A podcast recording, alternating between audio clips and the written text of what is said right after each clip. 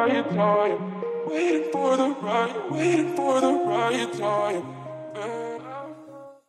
Hello，大家好，欢迎来到一千零一自由课新的一期播客。那我们这一期很荣幸的邀请到布罗斯。Hello，大家好，那布罗斯能不能先简单介绍一下你自己呢？我自己现在的话，本身职业是一个心理咨询师，然后会带一些朋友去进行减脂，因为我自己本身也是体校毕业的嘛，也有过这这样的一个减脂的经历。嗯，同时呢，我也是一个 B 站、小红书等平台的视频 UP 主，就会和大家分享一些关于心理啊、关于科学减肥的这样一个身心健康的东西。那你跟我说你是自由职业者，当时对，当时是，然后，呃，最近三个月不是，但是今天下午一个小时之前，我就又又又重新恢复自由职业了，所以这还是一个挺有意思的事情。嗯嗯，那可不可以跟我们说一下你的这个转变吗？就比如说从最开始毕业后，啊，其实是这样子的，就是，嗯，毕业之后我本来想申请一个出国的一个东西，然后当时是语言考试呀、什么 PS 都差不多写好了，但是就在写 PS 最后的时候，他会问你说你想要学这个专业的一个初心是什么？因为当时我选的是一个 HCI，就是交互设计，因为它是相当于是把我自己之前的一些实习经历啊背景。做了一个结合，就是编程设计和心理。然后我在写那个 personal statement 的时候，我就发现，哎，我为什么要去做这样一个申请？我就开始怀疑人生了。就难道这个东西就是我未来想要的吗？还是说它只是把我自己之前的经历结合在一起？我觉得这个比较好找工作，因为那会儿不是互联网浪潮比较火嘛。然后我就没有继续申请，转而去找了一个，就是人家给我 offer，然后这个薪资也不错。因为其实我本科那个学校并不是很好，是一个二本的体校，然后他那个毕业的时候是给了我一万五的薪资，就我觉得还挺高的，就相比于我们同龄的人来说，所以就直接去那个地方了。它是一个现在应该是比较火的一个知识付费平台，然后去写一些稿子，当一个老师的助理。然后后来就是因为给这个老师写稿子，我就特别抑郁，因为觉得。哦，人家可以年入几千万，那到我手里才这么一点钱，然后我就辞掉了那份工作，啊、呃，就在家里待了一段时间，也就是大家现在特别流行的一个躺平。躺平的时候，我就开始玩游戏嘛，玩游戏就是做那个，我还做过某平台的游戏主播，然后就发现，哎，我游戏好像打得还挺好的，就和一些小朋友聊天，因为他们是我的队友嘛，基本上年龄就比我小一点。嗯，我当时就是每天躺平在家里玩游戏，然后，然后和他们玩游戏的时候，他们说：“哎，姐姐，你这声音挺好听的，为什么不做一个直播呢？而且技术也好。”然后没想到的是，就是在和他们一起边打游戏边直播的时候，我发现我会有意无意的回答他们一些情感问题。那因为这个和我之前的学习经历啊，包括一些培训是非常有关的。然后我就好像重新又找回了我的初衷一样，对，然后我就回归了这个心理咨询师的，嗯、呃，学习和这个从业的一个阶段，嗯嗯，等于说兜兜转转又回到了最初的起点，大概是这样的一个经历。所以说毕业后成为心理咨询师的，你之前是体校，但是在体校学的是什么？其实，在大一的时候，因为我其实从初中就很喜欢心理学嘛，我在大一的时候就已经在一家心理咨询工作室实习了。就是当时我就整向整个世界散发出的气息，就是我特别喜欢心理学。然后我们的人力资源老师就跟我说：“哎，他有一个好朋友，他是北师大的，然后有一个工作室，问我要不要去实习。然后再加上我们学校就是因为是。”呃，体育运动心理有关嘛，我就跟着我们那个研究生导师一起去上了一些关于这个通过正念的方法帮助运动员缓解赛前焦虑。就比如说前一阵特别火的这个奥运会，大家应该都看过了。嗯，尤其是射击队啊，尤其是射击队，他们这个心理是特别紧张的，然后就会用我们老师用的这这样一些方法去帮他们缓解赛前的焦虑，然后达到一个比较好的成绩。那你之前自由职业，你主要是做的是心理咨询师吗？之前其实这个就是说起来比较兜兜转转，因为心理咨询师它是一个前期投入非常高的、学习成本很高的一个东西。然后我就是有一段时间是通过兼职帮一些平台写稿子去赚钱的，所以有过这样一段过渡期的时间。然后我还会帮助一些平台去设计 PPT，呃，这个是我大学的时候就会去做的一个事情，是因为当时我在知乎上写了一篇关于做 PPT 的这个文章，还挺火的，然后就有好多人找过来，所以就相当于是接了很多这种兼职的私活。所以说你自由职业这段时间就一些私活，然后对，嗯，就是也做在做这些事情。对对对，大概做了多长时间？其实就还挺长时间的，因为那段时间就是我不是说我打游戏也可以赚钱嘛，我发现打游戏也可以养活我自己，然后就从那会儿大概是很早的时候就开始发在 B 站上发视频了。如果说坚持下来，应该是最早的一批 vlogger 了，所以说就是没有坚持下来。但是但是其实也挺好的，因为后来就去学习了很多心理咨询相关的东西嘛，我觉得再回来去做这个也是有非常大的帮助的。大概应该是做了，反正就是断断续续都在做，直到我接了第一个心理咨询，就是有这样的收入之后，然后就逐渐的减少之前的那些兼职的活动。对，对，是的，是的。然后我还想插一句，就比如说你刚才说你不是又上班了吗？为什么会去又去上班？嗯，因为我不是想要做这个事情嘛，然后嗯，我本身是在做心理咨询，但是我发现。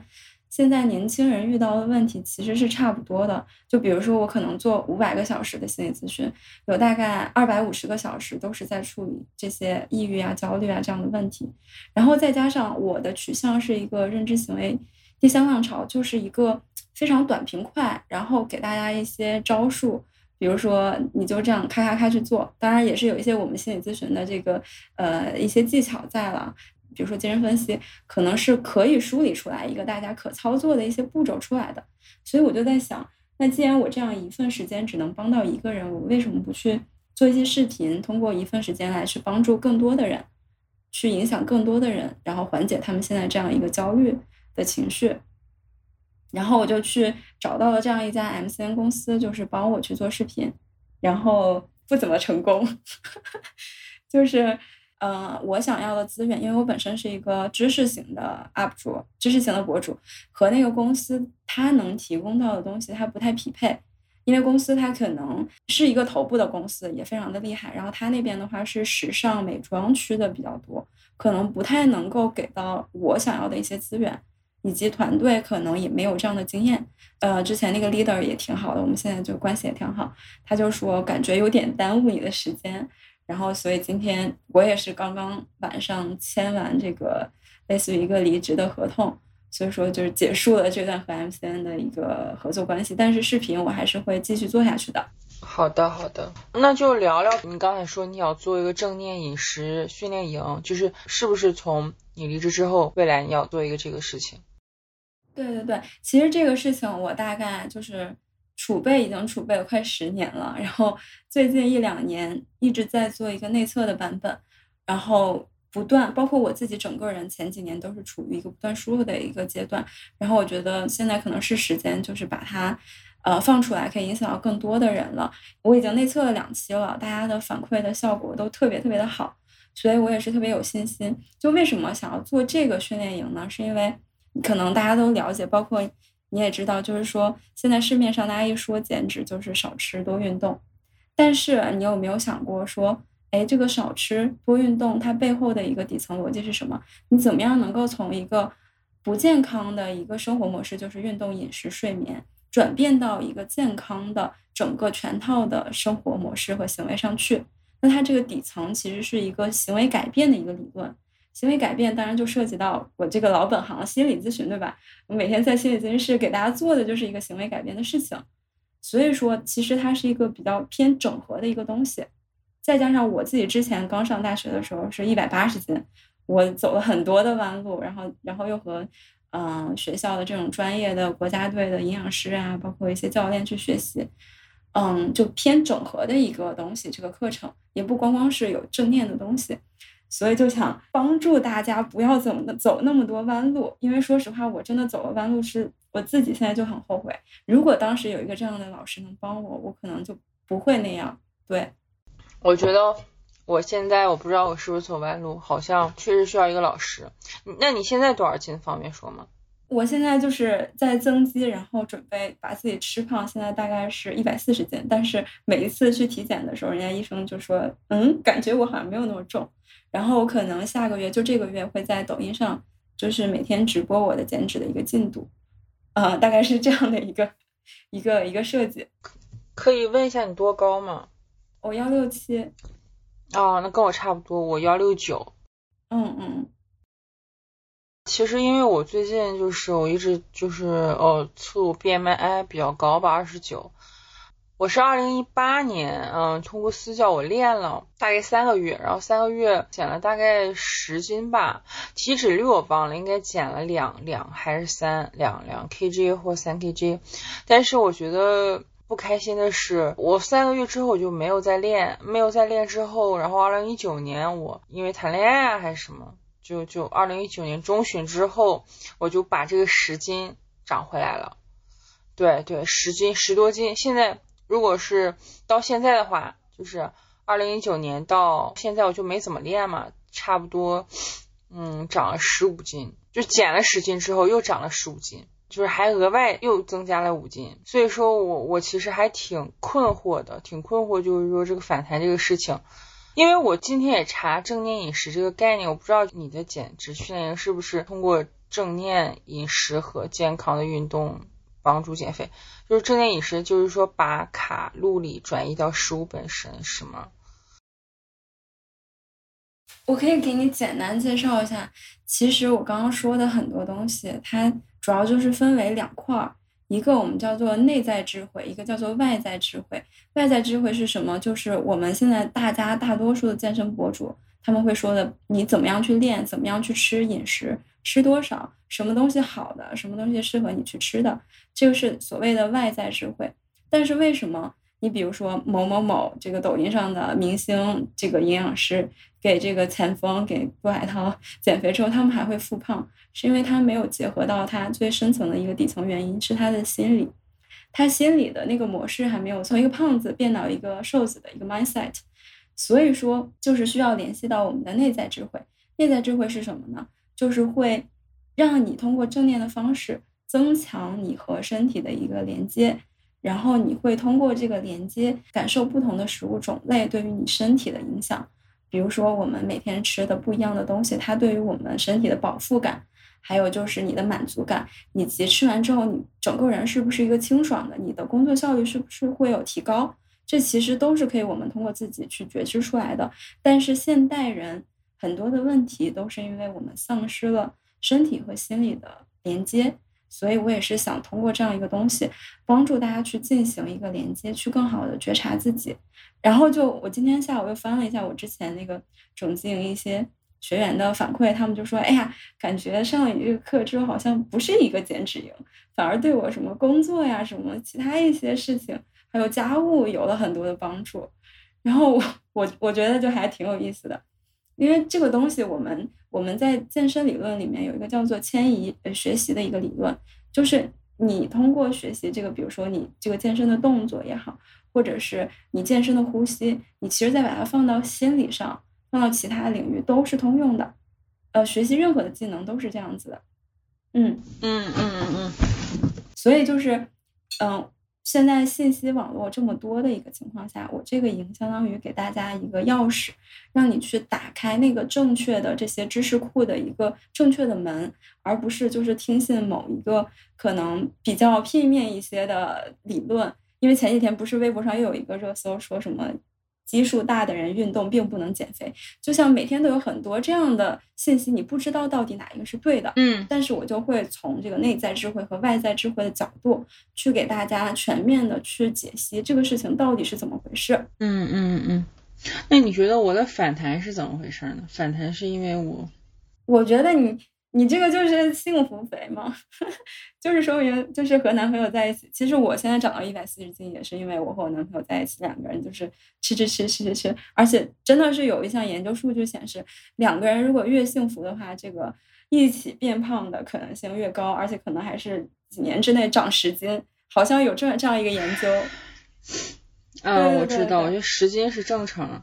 但是我发现哈，我觉得我不会这样吧？就比如说我减。比如说我现在又减十斤，然后又谈恋爱了，然后又胖了，然后胖了之后呢就分手了。我又胖，当然分手跟胖没有关系，没有直接关系，但是可能就胖了之后，然后不知道怎么就分手了，然后又要减肥，我就觉得这个还挺恶性循环的。其实我觉得这是一个挺好的事情，因为你已经发现你好像是一个这样的一个模式了，就是每一次好像恋爱和这个体重有着某种嗯程度上的关系，那其实你就可以去去感受一下是，嗯、你和男朋友在一起的这个这个大家一起吃是是很快乐，然后就忘记了可能对于这方面的一个注意，还是说一些什么其他的原因让你觉得有压力了，然后就会去吃，这个我都不知道啊，我只是猜测的，对对对。嗯可能需要你自己去探索一下自己，然后去发现。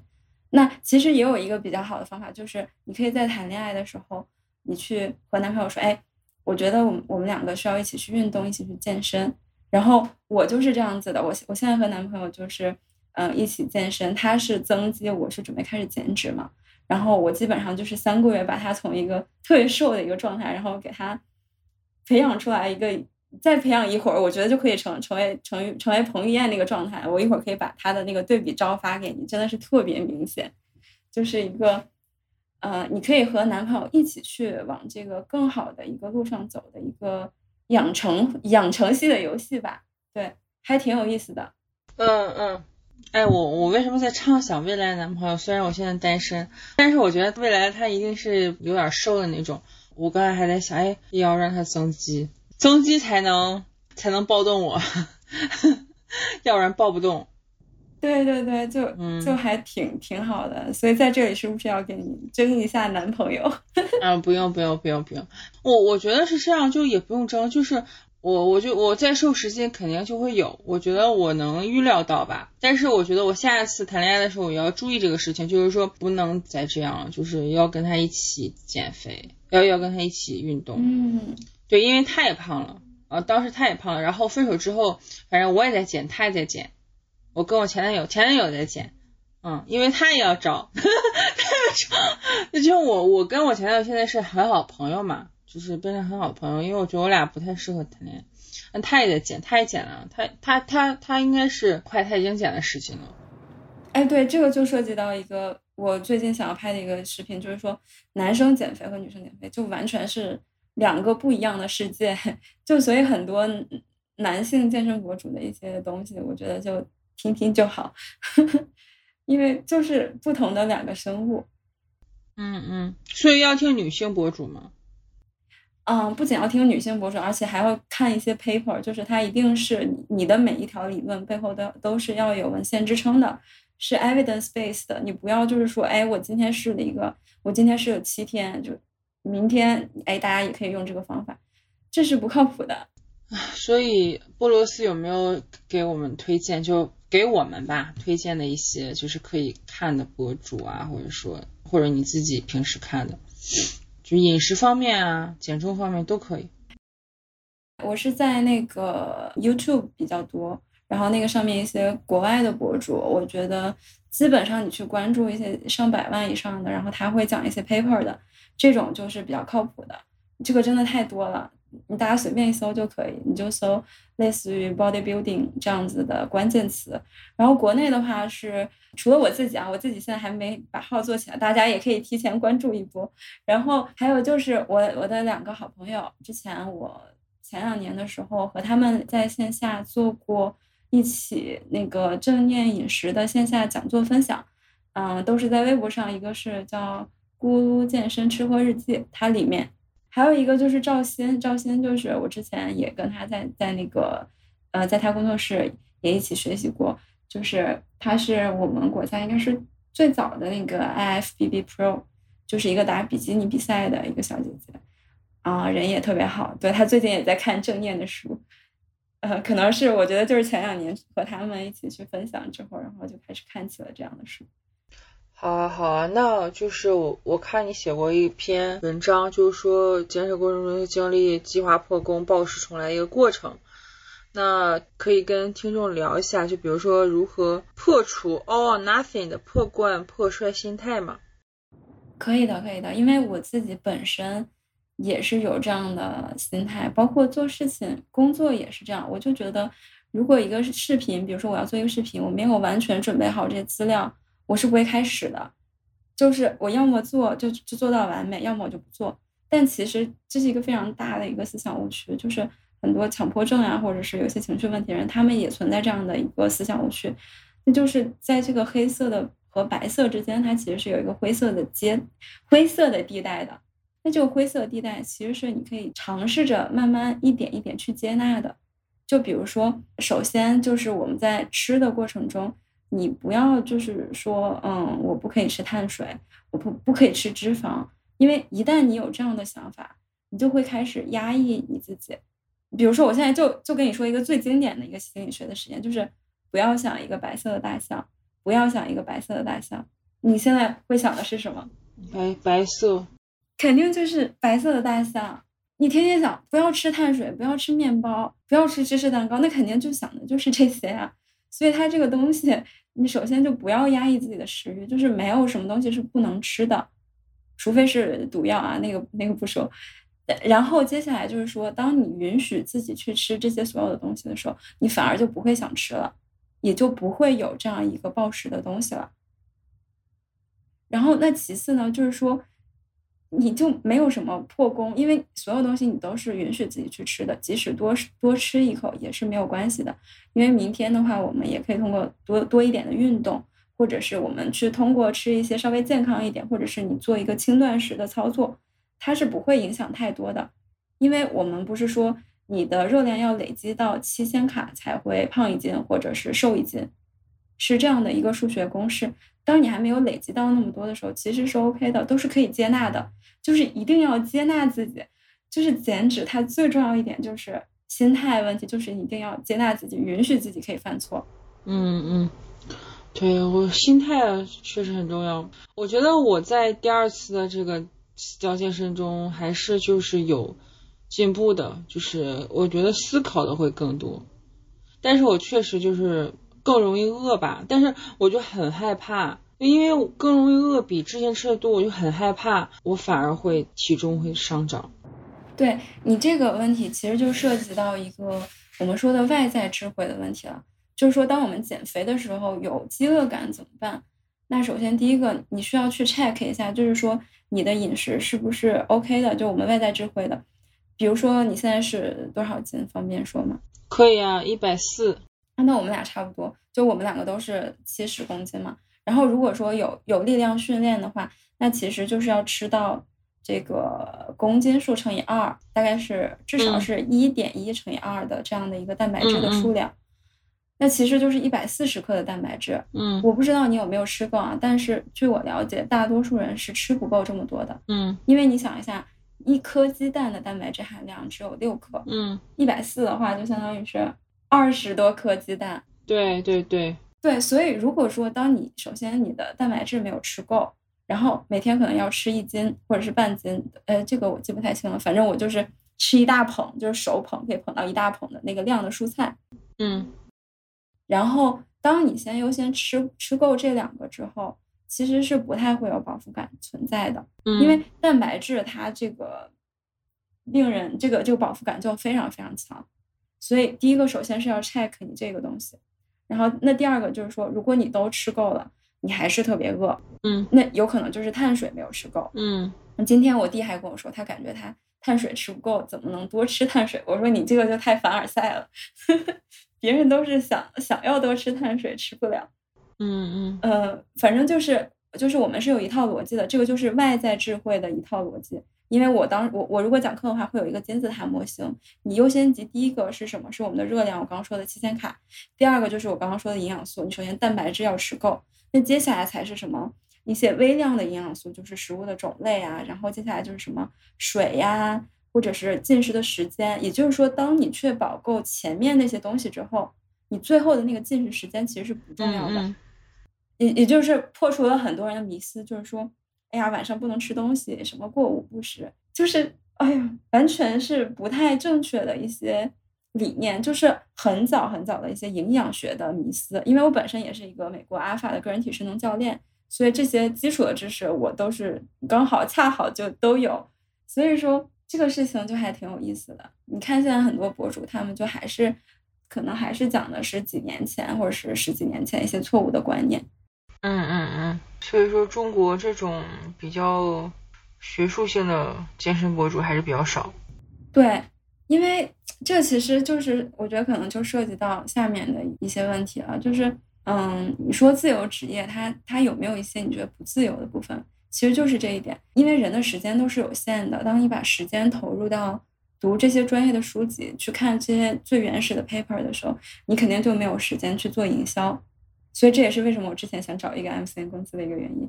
但是当你会去整活、去会去玩一些花活、就会去吸引流量的时候，你肯定是没有时间去研究这些 paper 的。所以它就是一个悖论吧。然后我为什么说不自由的一个状态，是因为。我其实是不太喜欢搞这些花活，就是觉得，嗯，我自己本身也是，也不是那样一个人。然后其次就是觉得太 low 了，你知道吗？但是现在，现在我就这样想了，也是这三个月给我的一个特别大的一个启发。我觉得，如果你想要把这些好的知识让更多的人听到，你就必须用魔法打败魔法。所以说，我觉得你剪辑的那部分可以找别人帮你搞啊，就是。就是你，你可以把让 freelancer 帮你剪辑你的视频。对对对，所以我现在就是找到了这样的一个小姐姐，就是我们合作一起去搞这个事情。她帮你剪辑吗？还是说她是你合伙人？对他帮我剪辑，他帮我剪辑，那就很好。我觉得剪辑它是因为我自己也在小红书做，算是自己的个人 IP 吧，但是跟我们 freelab 是连在一起的嘛。我觉得剪辑会花费我很多时间，就很短的视频，其实调字幕啊什么的，我就会花很多时间。我还不是那种很专业的，我就拿手机拍，然后拿剪映剪。所以说我感觉确实剪辑视频花我很长时间，所以说我还是会找一个人帮我剪。嗯嗯嗯，那你觉得你不自由部分这个，那你觉得你现在实现所谓的职业自由吗？嗯，我觉得我正在努力。因为刚刚就是和你开始录这播客之前，还有一个嗯 B 站的粉丝，他加到我，他就是表达了感谢，就是说特别受到鼓励，尤其是在他状态不好的时候看到视频，就每当看到这样的一些反馈的时候，就会觉得自己做的东西特别有意义。对，对对对，是的，是的，而且尤其是就是我我在看一些那个代减止盈的时候，因为是之前的种子用户嘛，他说，哎呀，我终于恢复了，就是我。比如说他生孩子之前的那个体重，然后达到了我近十年最低的体重，然后就觉得整个生活状态都变好了，然后我就觉得，嗯，就真的是付出就特别的有回报，然后有意义。然后除此之外的话，嗯，我觉得职业自由可能还包含这个时间和地点上的自由。就因为我最早开始做自由职业，也是大家都是看那个每周工作四小时，对吧？然后，嗯，对对对，然后这个都感觉是自由职业者圣经，哎，对，就是圣经，入门是吧？对，入门必读，入门必读。我我觉得我现在就是读书会这个月读书会，我们还是要领大家读一下，嗯，可以的。我这个就基本上每年要重新读个一两遍，也许最近也会重新再读一下。就是我觉得除了这个之外的话，它还有一个是时间和地点上的自由，然后地点上的这个自由的话。我觉得也是，我就是可能最近几年在努力的一个方向，嗯，把视频做起来之后，对，但是现在的话还暂时不太行，可能最近几年会实现这样的一个自由。我觉得也许到那个时候，就是这些外在的东西都会自由起来。但其实最终你说的这个自由，不管是什么职职业自由，还是情绪自由，还是什么其他的自由，我觉得都是一个心理层面上的。其实当你觉得自由的时候，你现在当下此刻就可以是自由的。对，因为很多人觉得，比如说这个自由，他是需要赚很多钱之后才能实现自由。我们有很多沙龙嘛，然后就我会问他，就你觉得你什么时候会想成自由职业或者怎么样？他说可能要赚很多钱才能退休。但我感觉现在其实随时都可以退休。对，但很多人觉得就是说你要赚很多钱，还完房贷或者说怎么样你才能自由？我觉得是个误区。是的，是的。对，而且。是的，是一个特别大误区。很多人就觉得我只有有钱了，或者只有有车了、有这个房子了，才能快乐幸福。但其实不是这样的，是因为我在咨询室里面，我真的接触了很多超级有钱的人，是我大一的时候见到的第一个来访者，他就是一个年入千万的一个公司的人。这我之前在我视频里也说过。他说：“老师，我特别焦虑。”我们老师就问他说：“你为啥焦虑啊？”他说：“我觉得我的钱赚的太少了。”我当时整个人就是幼小的我，整个世界都崩塌了。我就想，哎呀，你把这么多钱给我吧，我我肯定不会不快乐。但是当我遇到了越来越多有钱人之后，我发现他们的快乐、他们痛苦的点，并不比我们平时钱少的人少。对对，你觉得根本原因是什么呢？我觉得根本原因就是众生皆苦，就是每一个人的剧本里都是写写满了各种各样的痛苦，你就是需要通过经历这些痛苦，然后才能不断的成长，就像是好莱坞英雄之旅的电影一样，这就是一个非常有意思的一个旅程。如果你的一生全部都平平淡淡、顺顺利利，那还有什么意思呢？我记得好像有一个电影也说过，如果说这一生没有什么遗憾，或者是你没有经历过这些，那这样平淡的人生又有什么意思呢？我感觉我现在可能就是不是很痛苦，赚的钱反正差不多就行，就是没有说欲望那么大，但也未来也可以说赚很多钱。我赚很多钱，或者说赚很少钱，我都都可以。我现在是这个心态，赚很多钱就是重要是自由，我觉得自由是第一位，然后第二位可能是金钱。对，如果一旦这个事儿然后影响了我自由，就就我之前知道有一个数据，就是美国嘛，他们说如果你的收入超过多少，你的幸福感会下降。当时我我忘了几年前，他他们当时说的数据是三十万美元，年入三十万美元之上，你的幸福感会下降的。你三十万以下，你赚三十万以下，你赚的越多，幸福感是越来越高的。我现在还不知道中国，比如说我在生活在上海、北京或者北京这样城市，就是我年入多少万，我我可能达到这个 balance 点之后，我就不继续挣钱了，嗯，因为它会影响我的幸福感。哎，我觉得，嗯，这个还是一个统计数据上的一个东西了。你可能会觉得有这样一个东西，但其实个体差异还挺大的。就是对，你可可能也许未来有一个时间点，你觉得，哎。就是这个时刻，那你也许不一定达到，也许超过很多，那你可能自然就停下来了。对对对，我我自己会感受。呃，所以你现在的工作和生活，包括之前吧，自由职业，你都可以包括。比如说你现在你工作生活的关系是 balance 呢，还是融合的状态？因为很多人说他们想做自由职业的原因是他觉得工作和生活是平衡嘛。大家就是不管是打工人还是。自由职业，他们希望工作和生活是 balance 的状态。你呢？你的你的看法是什么？或者你你理想的状态是什么？嗯，我理想的也是一个融合的一个东西。哎哎，其实其实我我我突然想到，我之前有说过一个隐喻，就是很多人他他们一听到我说心理咨询师之后，他就会觉得，哎呀，那你肯定这个心理承受能力特别好吧？你就跟一个垃圾桶一样，天天承受别人的负面压力。那这其实就是心理咨询师的几个不同的 level，可能初级一点的，就是他就是一个垃圾桶的一个角色，就是他会觉得说，听到这些不好的、负面的东西，他就是倾诉垃圾。你听到这些来访者负面的东西，然后你需要定期的去听清楚，需要去倒垃圾，这其实就是一种刚刚说的非黑即白的二元思维。那再再往上一层，其实就是一个马桶，就是你在那个地方，你就会做那个地方的事情。然后你出去之后就去做你生活中的事情，这是一个二元对立，也是一个二元对立，就是说工作生活也是一个分开的状态。那其实高级一点的心理咨询师是是是什么样子呢？它是一个呃垃圾回收站和垃圾处理站，就是说世界上并没有垃圾，只有财富放错的地方。就像我经常，我每次特别感动的就是说我看到来访者，他身上有他。有别人看不到的闪光点，但是他自己可能就被掩盖起来了。就是说，也许他现在是痛苦的，但是他没有发现他那样的一个闪光的地方和他真正能够滋养他的一个东西。然后我去帮他发现，就是相当于把他这个痛苦进行了一个转化，这个垃圾进行了一个处理。呃，就是世界上本来没有垃圾嘛，可能就是放错了地方。然后我特别喜欢说的一句话就是说，问题不是问题，你和问题的关系才是问题。所以说，这样就是一个更高级的一个方法。那其实我也会学习他们身上的一些东西，融入到我们的生活中，比如说恋爱中，学习他们一些技巧，或者是一些沟通的方法，或者是其他的各种各样的东西。我真的觉得是我在来访者身上学到的东西，比我帮助他们要很多，真的是这样子的。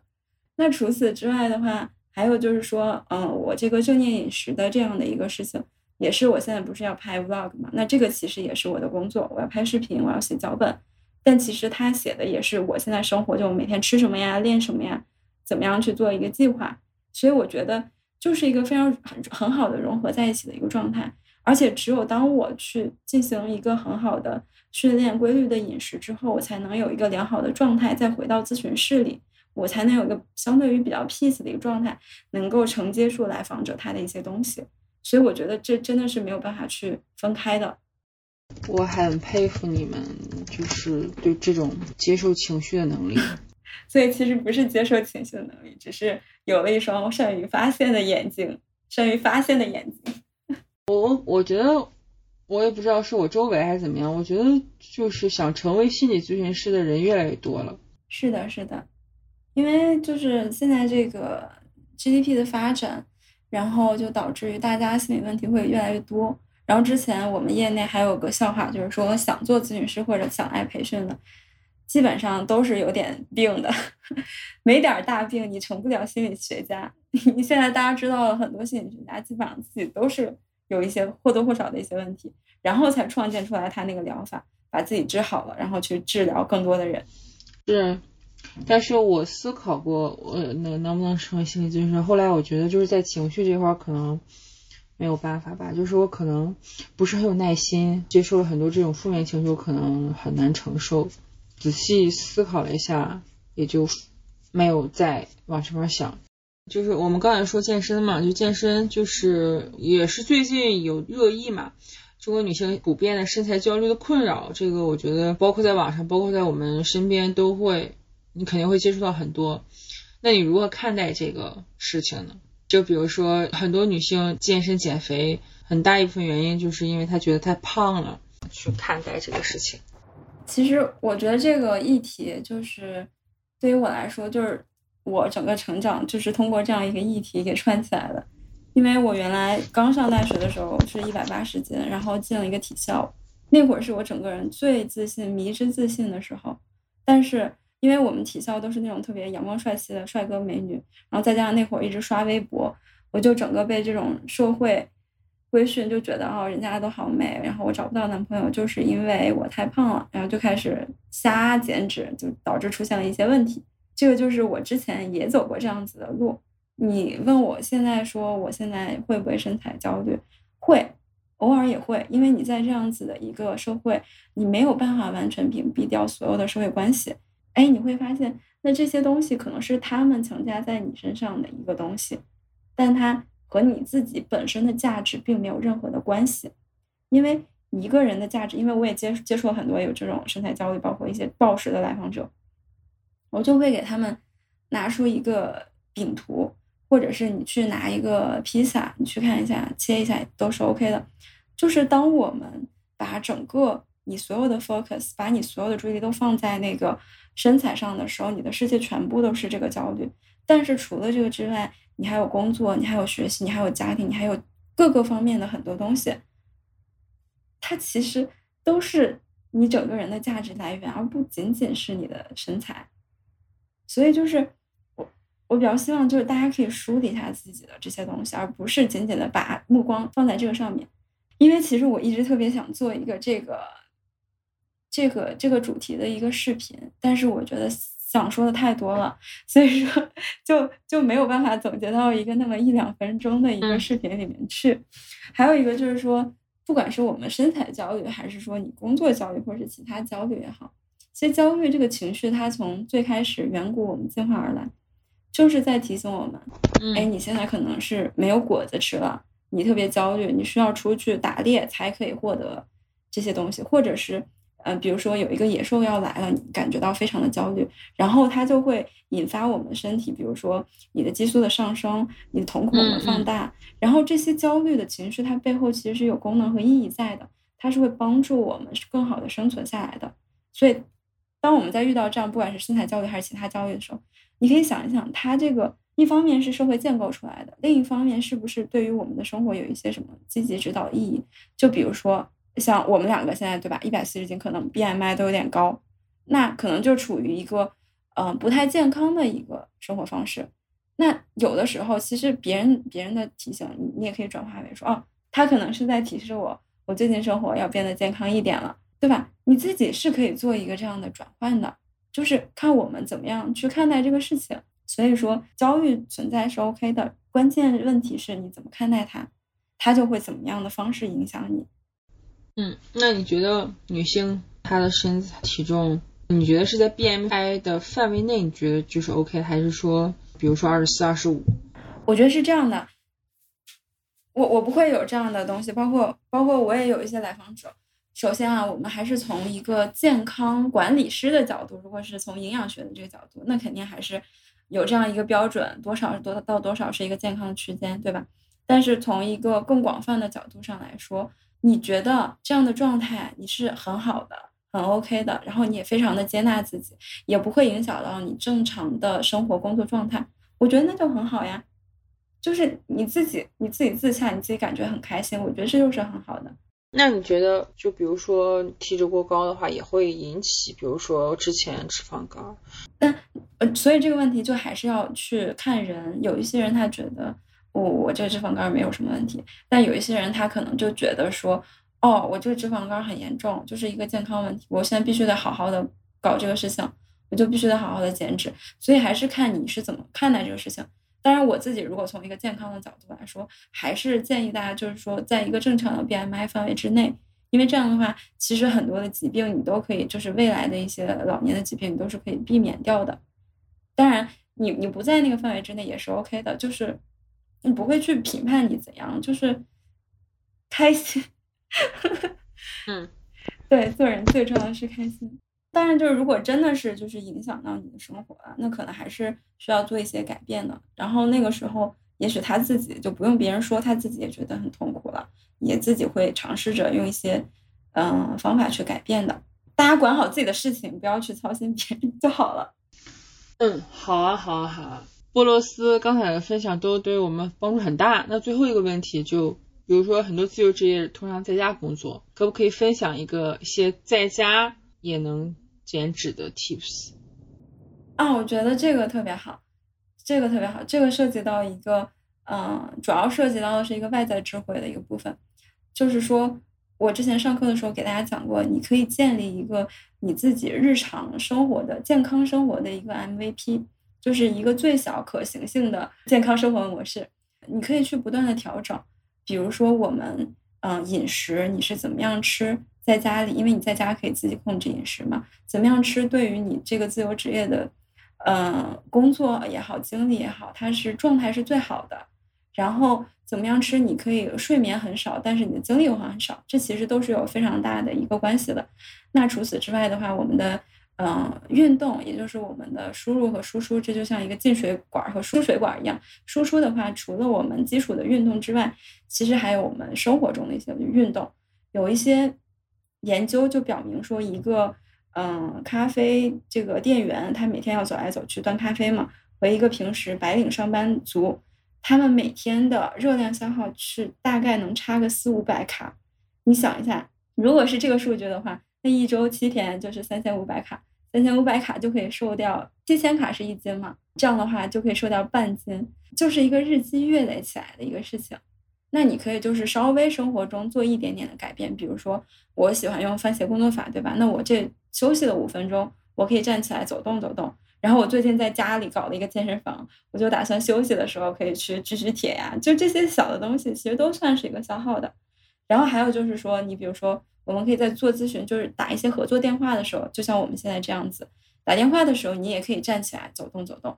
那其实就和那个咖啡店员他每天走来走去是差不多的。这些都是我们生活中可以去探索，你自己可以去实践的，融入到你生活里面的，就是最小的可行的 MVP 健康生活模式。就是建议的话，就是唯一的一个，就是说你要时刻去觉知你的身体状态，你的整个的一个情绪，还有各个方面的一个状态，然后你可以去找到真正适合你的一个方式。我相信每个人只要他有这样的一个嗯练习，或者是你就去感知一下，是可以找到的。好啊，好啊，好啊。那最后布鲁斯还有什么想说的吗？啊，我觉得就是如果说大家对这个，就是打一波广告可以吗？就如果如果说大家对这个正念减脂课感兴趣的话，可以加我的微信，就直接备注减正念减脂营或者是减脂营都 OK 的。然后我的微信号会在下面那个 show notes 里面写出来。但是我想说明一点，就是说我的这个减脂营不适合的人，就是一定要提前说明。首先就是说你想要一下子快速的，比如说一个月瘦个二十斤，不要来，不要找我。这个东西就像是你一夜暴富一样，我真的没有办法去帮你做，只能搞一些灰产的事情。这个是我不提倡也不建议的。然后第二个就是说上来就问，哎呀，你能不能给我一个什么什么样的减肥食谱？就这种样子的，我不太推荐。我会给你讲道理，就是说我们要。要的不是这样一个饮食食谱，我想帮助你的是建立你一个呃永久好身材的一个这样的底层逻辑，就是授人以鱼不如授人以渔。我想教你的是后面打鱼的方法。然后第三个就是你不想好好吃饭的就不要来了。就是我们减脂最重要的事情也是要好好吃饭。大家大概就是这样不适合的，这样先劝退一波人，然后剩下的人我觉得就是可以一起来学习一下，一起来就是我我现在也在不断的去探索。就是为什么不给食谱的一个原因，就是说每一个人他的饮食习惯是不一样的。你如果是按照那种 YouTuber 上面的食谱去吃，你就是吃一些什么生菜啊之类的。我跟你讲，我吃一天我就要暴食了，因为那个东西完全不符合我们中国胃，不符合我们的饮食习惯。所以那些那些健身博主他们做的菜谱也不一定符合你。你像我的话，我就特别喜欢吃那种特别懒人的一锅焖饭。就是什么搞点茄子呀，或者是什么，呃，金枪鱼、白菜，就把一天的菜、蔬菜、蛋白质、饭直接放到一个这个电饭锅里面，一下子就焖好，然后就是一天的量。这就是我很喜欢吃的，而且我吃起来又很快乐，又很懒，又很方便。所以真的就是 你去找一下适合你自己的就好，不一定非得提醒他们那些食谱。如果我现在饿了的话，我应该吃什么？嗯，要看你今天一天吃了什么。看你今天剩下的热量缺口还有多少，就是比较建议的话，包括你去吃一些呃夜宵点外卖，可以去吃一些，比如说鸭脖。我现在在武汉嘛，嗯，但我不想不能吃辣，就是比较建议哈，就是优先是蛋白质为主，因为你这一天肯定是蛋白质没有吃够的，大部大多数人来说。然后为什么说吃蛋白质不会胖呢？是因为蛋白质它有一个食物热效应，就是。它大概会消耗自己百分之六十多，就是用来消耗它自己。但是碳水的话，就是可能是个位数这种，所以你吃的话就相当于吃个寂寞。但是具体的数据我可能记不太清了，但我课程里面有 PPT 都有，因为我好久也没讲这个课。就是所以说，优先建议你选择吃蛋白质，即使是吃烧烤的话，你也可以选择一些比较嗯少油少盐的蛋白质含量比较高的一些烧烤。然后还有就是一些什么鸡胗呀这种内脏，它其实是非常优质的蛋白质，对，可以提示大家就可以去吃这些，就是鸡胗呀、内脏啊，是我们中国人特有的蛋白质含量特别高的好的食物。我觉得就是自从健身之后，我觉得好容易饿。对，所以这就是前几天上热搜的那个，就是有一个，除了这个他身体嗯生理上的一个补偿效应之外，你这个心理上的补偿效应更大。除了他那个激素影响你的食欲之外。你心里你会想，哎，我今天锻炼了，我就值得多吃一点。大家应该都是这样子的。行，我觉得需要调节一下心理。我。好的，好的，非常感谢俄罗斯的分享。相信大家在健身减脂这方面应该收获了很多。